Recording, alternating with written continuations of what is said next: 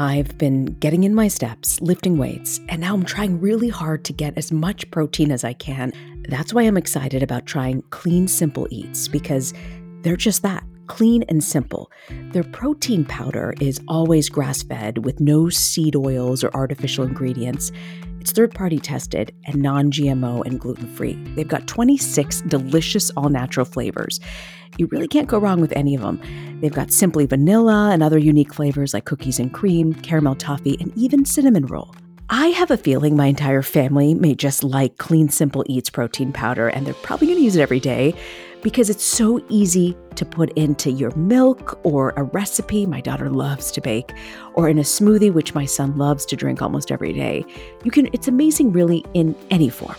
Visit cleansimpleeats.com and use the code AskLisa20 at checkout for 20% off your first order.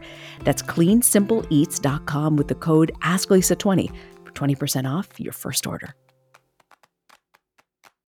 When you need mealtime inspiration, it's worth shopping Kroger, where you'll find over 30,000 mouthwatering choices that excite your inner foodie. And no matter what tasty choice you make, you'll enjoy our everyday low prices, plus extra ways to save, like digital coupons worth over $600 each week. You can also save up to $1 off per gallon at the pump with fuel points. More savings and more inspiring flavors make shopping Kroger worth it every time. Kroger, fresh for everyone. Fuel restrictions apply.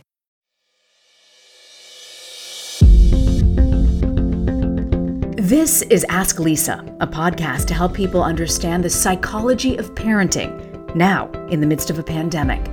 Psychologist Dr. Lisa Damour, author of two New York Times best-selling parenting books, takes your questions. And I'm co-host Rena Ninan, a journalist and mom of two. Some of what we talk about comes from raising children ourselves. Most of the time, I'll be getting answers to your parenting questions. So send your questions to Ask Lisa at drlisadamour.com. Episode 27 What do I do when my COVID rules differ from friends and family? I have the best Netflix series for you. Oh, what is it? It's in French, it's subtitled, and it's called Call My Agent. Okay.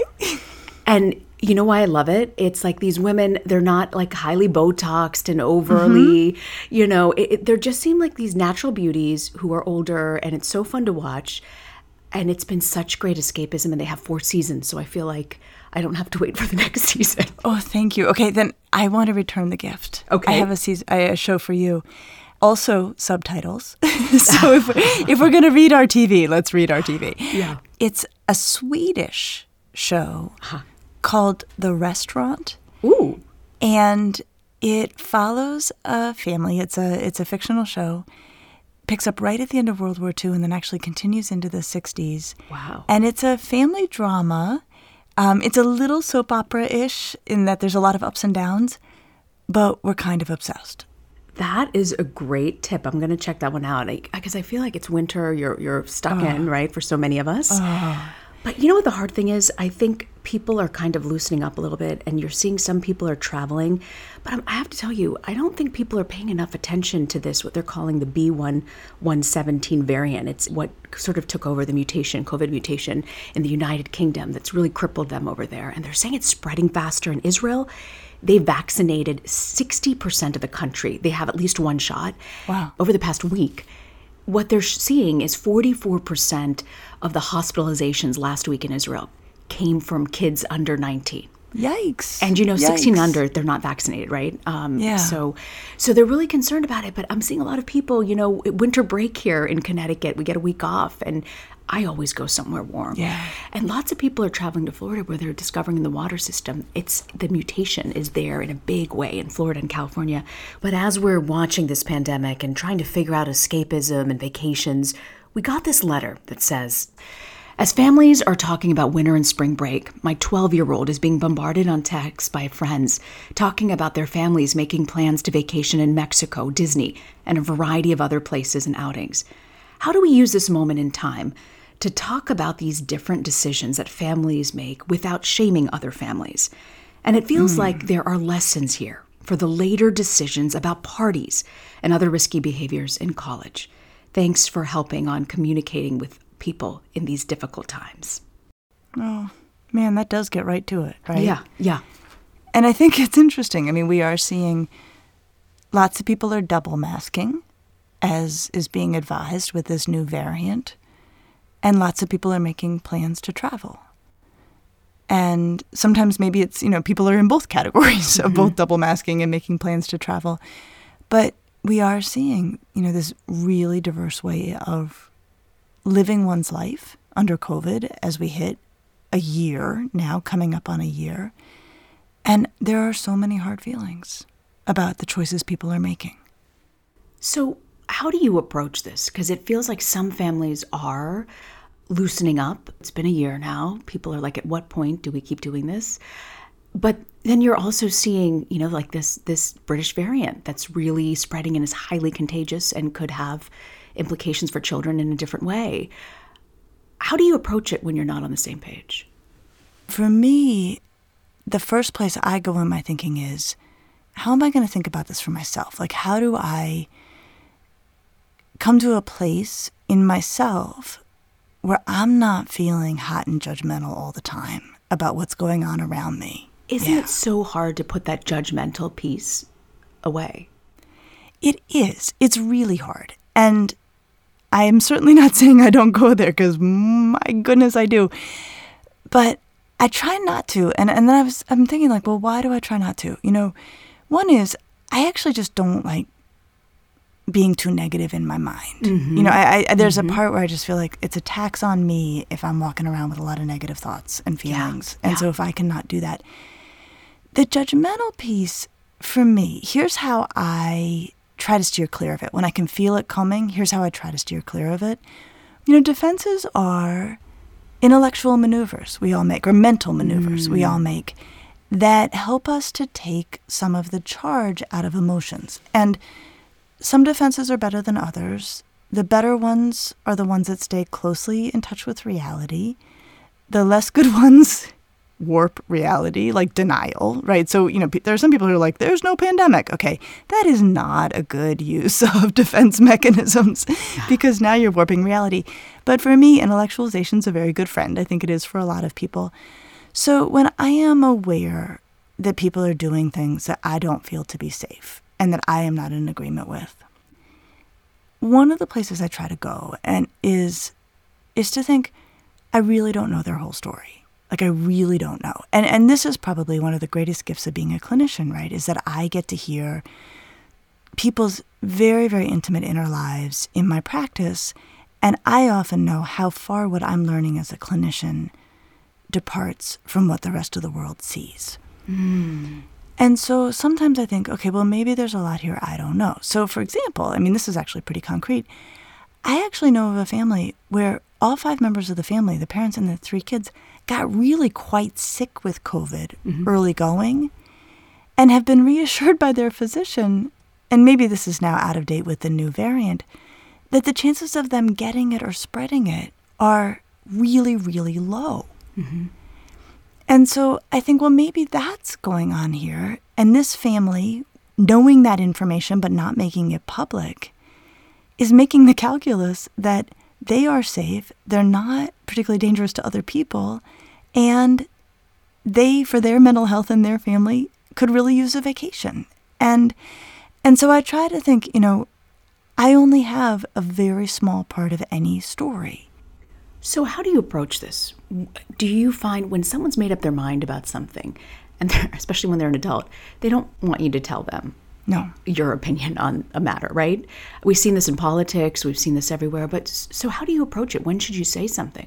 Unsolicited opinions tend not to be very welcome. Mm. You know, if somebody says, What do you think? Do you think it's safe for us to do this? That's one conversation. Mm-hmm. if somebody's saying, So we're headed to Disney, and you're thinking, Really? Yeah. Right? They're not asking. And so then the question becomes what does this mean in the context of your relationship with that person? And what are the upsides of saying your piece and the price of saying your piece? How do you approach it? Like, what is the best strategy on something like that? Well, so let's think about degrees of relationship. first, right? So maybe this is like a relative or a neighbor or somebody who's going to stay in your life and their choices either really matter to you or could have material impact on you, right? I mean, like, there's this, also this issue that their choices are not entirely independent from your health status if you have been or plan to or will be required to continue to interact. Right? I mean, so there's that. So let's take that versus watching someone with whom you have minimal contact or minimal relationship make choices that are different from yours. So presuming, you know, the former, presuming that this is someone in your life and they're making choices that really don't sit well with you. My hunch is the the best bet would be to say, "Wow, like I see it pretty differently than you do. Do you want to know what I'm thinking?" Mm. I would do that. And, you know, if they say no, ah, yes. um, well, that didn't go well, but it could have gone worse, right? Mm, mm, right. And so let's say they say no. And then you say, okay, well, I'm sure you can tell we don't see eye to eye on this. I'm not sure what to say, right? That's actually something I've gotten better at saying is saying, Really? I'm not sure what to say. Huh. And to not feel like things this messy, complex, and tricky have to be slam dunk, wrapped up, figured out. I've said what I've got to say about it. That's the end of it. I, Mm-hmm. I think, you know, it's funny. You know where you are right now in your relationship with this person, but you don't know what's coming around the corner in six months in your life or their life. So I, I've gotten, I, I used to be someone who really liked things resolved, tidied up, you know, Mm-hmm. done and done. I've gotten a lot better, I guess I would say, as I've gotten older and watched entire narratives unfold and go in directions I would never have anticipated. At thinking, when do I really need to have a very firm opinion on something and make it mm. clear and maybe even damage a relationship because it feels to me that what's at stake is so significant that I have, you know, that it's worth it to damage the relationship. And when can I take a half step? Mm-hmm. Make it clear that they, like I don't see it the way you see it. This is really awkward. I care about you. We're not in alignment. And just describe, you know, it's funny, we were talking a couple of episodes ago about process versus outcome. Mm-hmm. Stay close in a process of saying, gosh, you know, like we're really not in agreement. And this is hard. This is very hard. As opposed to decide, trying to get to a place where we have a, you know, a resolution that we can point to. When you talk about like what are the, the points when you would really stand up for something and, and take a line, I think it's your family's safety and security. That's why I think this is such a hard issue for people. But can you walk us through? There are so many people who have done so well with this pandemic, and meaning like they've done with what's been asked of them. Mm-hmm. We're hitting a year now, Lisa. Like we're losing our mind. We need a little escapism. We need to get out. We want to Yeah. go on vacation. What ha- what what happens to those people who are now sort of pretending that there's no pandemic or that oh there's the light at the end of the tunnel we're done? everybody has their own emotional economy. They had their own emotional economy coming into this, they've had their own experiences through this, and their stressors and strengths are different from mine pre, during, and also post pandemic. So, what I mean by that is, I'm pretty introverted, and my family's pretty introverted. So that's a that's an important part of our emotional economy. We can pretty comfortably hunker down. And though we are stir crazy as all get out, it is still tolerable for us. Mm-hmm. And so we're continuing to stay pretty close to home. Very close to home, really. Other people's emotional economies were different before the pandemic, maybe hugely extroverted, and where they got their energy, where they got their connection, meaning, joy in life was about being out and about, and it can't really be replaced by anything else. And then they may have had experiences in the pandemic that have really stressed them and required them or made them feel more needy of that kind of um, counterbalancing joy. And so, in their economy, they may be at a place where they're like, it is worth it to me to take the risk for the sake of my own mental health. And as a psychologist, I can look at that pretty neutrally. Then, here's where it gets tricky, and this is exactly what you're saying, Rena. But we're not disconnected from one another. So that may be your mental economy. I have my mental economy. The virus travels in our communities, and we're both members of the same community. We're going to take a quick break, and we'll be right back on the Ask Lisa podcast. I'm all for healthy habits, but I don't trust quick fixes. This is why I love Daily Harvest. They take all of the work out of eating well, and all I have to do is enjoy. Daily Harvest makes it so easy for me to eat in the nutritious and delicious ways that I like. They take the planning, the prep, the cleanup out of cooking, and they deliver meals that are packed with vegetables and fruits straight to my door. The other thing I love about them is that it's not the same old boring meals. I love their dragon fruit and lime smoothie. I also love their butternut squash and rosemary soup. They also have this wonderful herbed squash and asparagus risotto. Create healthy habits that last with Daily Harvest. For a limited time only, go to dailyharvest.com slash asklisa to get $30 off your first box plus free shipping. That's dailyharvest.com slash asklisa for $30 off your first box and free shipping. dailyharvest.com slash ask Lisa. Earth Breeze Eco Sheets look just like a dryer sheet, but instead of being a dryer sheet, they're in fact an ultra concentrated liquidless laundry detergent. It's really the best of all worlds. Earth Breeze is tough on stains and odors while being kind to the planet and to your skin. Personally, I get a huge kick out of using Earth Breeze. I love the fact that it takes up less space, is better for the environment, and yet it leaves my clothes smelling so good and it gets them so clean. Here's the bottom line making a positive impact in the world doesn't have to come at a cost to you. My clothes are clean, they smell great, and I feel like I actually did something good, not just for my laundry, but also for the earth. Right now, my listeners can receive 40% off EarthBreeze just by going to earthbreeze.com slash asklisa. That's earthbreeze.com slash asklisa to cut out single use plastic in your laundry room and claim 40% off your subscription. earthbreeze.com slash ask Lisa. This message is sponsored by Greenlight. We spend a lot of time teaching our kids please and thank you. But one thing I've realized I haven't spent a lot of time teaching my children is how to be financially responsible. We started using the Greenlight app, and it's made a difference in helping them have that conversation about money and to really understand how it can affect their lives. Greenlight's a debit card and a money app that's made for families. I can send money to my kids, keep an eye on their spending and their savings. I didn't think I would need this app, but my kids are absolutely loving it, and they're getting the concept of what it means to save. I love the lessons they're learning. I love the games they're playing. I love that they are being educated at a younger age that you need to learn how to save. Sign up for the Greenlight app today and get your first month free when you go to greenlight.com slash asklisa.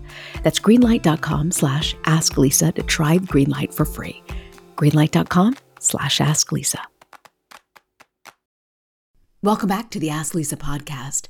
So, some people, you say you're an introvert, you're okay with being at home. I'm an absolute extrovert. My husband will tell you, Rena goes to the opening of any envelope. Like, I love being out and about.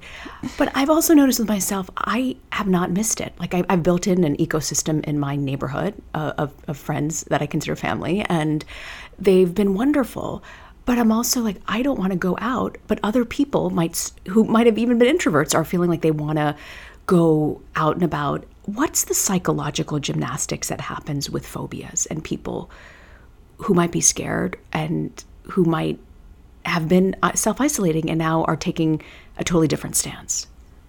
Well, it's interesting, right? So, phobias are interesting because they're extreme and irrational fears. And there are some people, and it's interesting when we think about judgment here, there's judgment on both sides. You know, there are some people who refuse to leave their homes, even though they don't have any, um, you know, particularly underlying condition or high risk. And I think it's very easy to be like, wow, you know, like that person's really phobic and they're taking it too far. And there are some people who have been in denial of the pandemic. So we're talking about the extremes. But there are also people who are using, and I think your word gymnastics, like using a variety of defenses to get themselves to a place where they can do what they want to do. So sometimes it's rationalization, which is another defense, and it's often quite healthy. It's where we use reasoning to arrive at a place that feels more comfortable. So for some people, they may be like, look, I have, I now deal with 10% of the humans I used to deal with which is often, which is true for a lot of people that our, our lives are much, much narrower. And they may say, that to me is enough of an accommodation to the pandemic that I feel like I'm doing my part for myself and my community to narrow my life that much, but I'm going to live in that 10%. percent mm hmm And I'm going to go do things. Now, I don't know if this is something everyone would be in agreement is a good idea, but I can see how a smart person would get there. Other people, this is really interesting. There's this term, you don't hear that often, even in psychology, about like counterphobic behavior, where sometimes when somebody's really scared of something, they kind of poke the bear. And and I've thought about this sometimes especially with the people who are like, there's no vaccine or there's nothing to worry about, or especially when um, there's kind of the macho quality, you know, like real men don't wear masks. I I've thought a lot about a little boy I took care of when I was in my predoctoral training. So this was back at the University of Michigan in the 90s. And I took care of this little boy who was profoundly terrified of tornadoes. And there's not a lot of tornadoes in Michigan. It's not a huge risk. But this kid was so anxious about it that um, he would track, he would follow them using the Weather Channel, like the Weather Channel was, was and and would be you know in the basement um, if there was a tornado anywhere in the Midwest, even if it was hundreds of miles from his home. And this is actually why he came to therapy. And so we were you know trying to address his tornado phobia. Would you believe this? His favorite movie, and this really does date it, was the movie Twister. What? yeah, about people who chase tornadoes. and I remember saying to my supervisor, I'm like, I don't get it. Yeah. This kid spends all day anxious on the ceiling about tornadoes, and then he is totally interested in this movie Twister. And and what my supervisor said, you know, in training me, she was like, "Oh yeah, we call that counterphobic behavior." That he like he wants to feel in control of it, so he, he messes with it. Like he, he watches the movie, but in the movie he can stop it, he can start it, he can stop it, he can start it. Mm. That it mm. gives him this way to engage with this fantasy of control. And so sometimes when I've seen people who I, I think are taking tremendous risks, part of me has thought, are you really scared? Mm. And is part of how you're managing this that you're like, I'm going to go to the grocery store with no mask and watch this. I'm going to come back healthy. And that makes me feel like everything's okay. And it may be really quite divorced from reality, but I've seen enough to think, oh, no, people can get there in their minds. Even if it doesn't map onto what's true or scientifically accurate, that doesn't mean the mind can't make it happen anyway. Wow, that story is so incredible. You talk about control. You know, we can't control the actions of other adults, right? That's that's not right. what we're here for anyway. So what do you say? How do you approach this topic with your kids when you're in disagreement with another family? Right, that's the really tricky question because you know, as we got in this letter, it's the kid who's seeing it. It's the kid who's bringing to the mom, yeah. Look at the texts I'm getting. So it's not like we alone are the ones, you know, having thoughts about what everybody else is doing. Our kids are observing it. And interestingly, our kids are the ones who are probably going to stay more in contact over time with families that we're in disagreement with. And and and this is something I've thought about a lot. I thought about it a lot under our political polarizing situation where you know, families who we don't agree with politically, we tend not to hang out with socially. Mm-hmm, mm-hmm. Whereas our kids, they're going to school with That's one right. another. That's so right. one of the things that always strikes me is even pre-pandemic, but now especially pandemic times, we may have very strong fa- opinions about what other families are doing and have a lot of, you know, kind of choice words about it. We may feel very free to um, air those views in our home because we never have to see those people or confront them. We have to be mindful that our kids, their their listening ears, their little ears, mm-hmm. are picking up all that, and may very well, if almost certainly, run into that kid at school. And what do we want them to do in that moment? Or what do we want our input on that moment to be? Mm-hmm. I mean, Rena, what do you think? I what I always come back to is what you said today, which is and you said this at the very beginning when we started this podcast is you just can't pass judgment on other families. Everybody is their own little ecosystem and we don't know what's going on in each household and we don't know what people's mental capacity and what their needs are and their emotional needs. So as we are seeing so many people traveling, could it shut down our schools potentially at some point? But I, I mean, everybody wants a vacation, and so I I, know, I totally know, understand and get that. But Rena, I have to tell you, I worry about that too. My kids are now back in school mm-hmm. full time for the first time, both of them. And their moods are so much better. Exactly. And so I worry too. I'm like, oh my goodness, like kids are finally getting back into school. It feels so critical to adolescent mental health and kid mental health. I don't want this variant to be the thing that shuts it all down again. Mm-hmm. So I got strong feelings about it too. So, okay, so I have to think about this as a mom. You have to think about this as a mom. My kids are observing families making different choices than we are making. So here's here's what I'm trying to do at home. What I'm trying to do is to say, look, we're making different choices because we have to focus on what works best for us. And we are in a position to really prioritize a very strict view of physical health. Um, though, actually, though, other people would question that I even send my kids to school. So obviously, we're not on the strictest of all of this. And so we might say, I might say, our decision is that traveling is not something that feels like a necessary risk for us.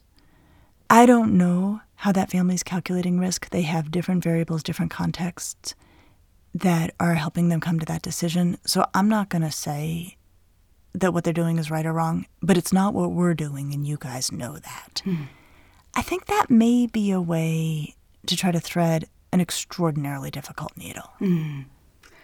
There's so much here to unpack, and, and I could talk to you about it forever. But I just think as we're entering sort of the travel season, and uh, it's still the dead of winter, and and people need a break. I think you've given us some good tips to think about from a psychological standpoint. It's a tough one, Rena. It it's a really tough one. It is. It is. So we don't have a book giveaway this week. We're going to take a break from that for a moment. But you've got uh, Four Children Everywhere for us. I have been loving our book giveaways, but you also talk about the importance of charity and being generous. And here's a charity that I love. If your kids can't get away and you can't get away, or even if you can, it's called A Million Thanks, and it is to support servicemen and women overseas. And all it costs is a postage stamp. They want handwritten notes and artwork that you send to them. And all you have to do is essentially send a dollar postage stamp. It helps them kind of weed through things. And it's an organization that's really focused on helping these service members, also vets, receive f- free mail and really feel loved. So it's called A Million Thanks. It'll be in our show description notes if you want more. But it's, um, you're not necessarily interacting like pen pals, but it's a way to do something nice to make someone feel loved. I like that. I like that a lot. And what would you say, Lisa, is your parenting to go? I think in parenting, we can and should work against kids' inclination to try to have one feeling about something, to feel all good about it or all bad about it, to love somebody or to hate them. It can be um, very powerful for kids to get pulled in that direction. And today's topic, especially, brings to light the importance of being able to sit with ambivalence, having competing feelings about a person or a situation at the same time. And that's a lot of life, sitting with ambivalence, to say, you know, I really like that family, but I disagree with this choice. Or I know you really like that kid, but sometimes they're not that fun to play with.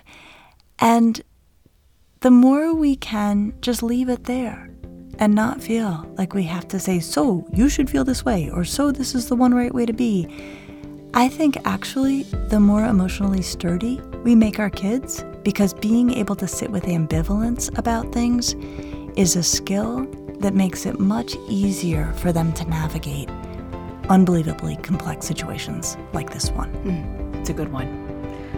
Well, I'm going to check out your Netflix series. Same. Mine's on no, mine's on Sundance. I'll check out your Netflix series. Sounds great. Take care, Bye, Lisa. and I'll see you next week.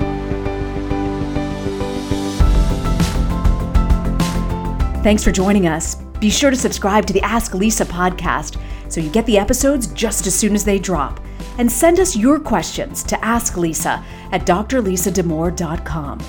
And now, a word from our lawyers. The advice provided on this podcast does not constitute or serve as a substitute for professional psychological treatment, therapy, or other types of professional advice or intervention. If you have concerns about your child's well being, consult a physician or mental health professional. If you're looking for additional resources, check out Lisa's website at drlisadamour.com. We'll see you next week.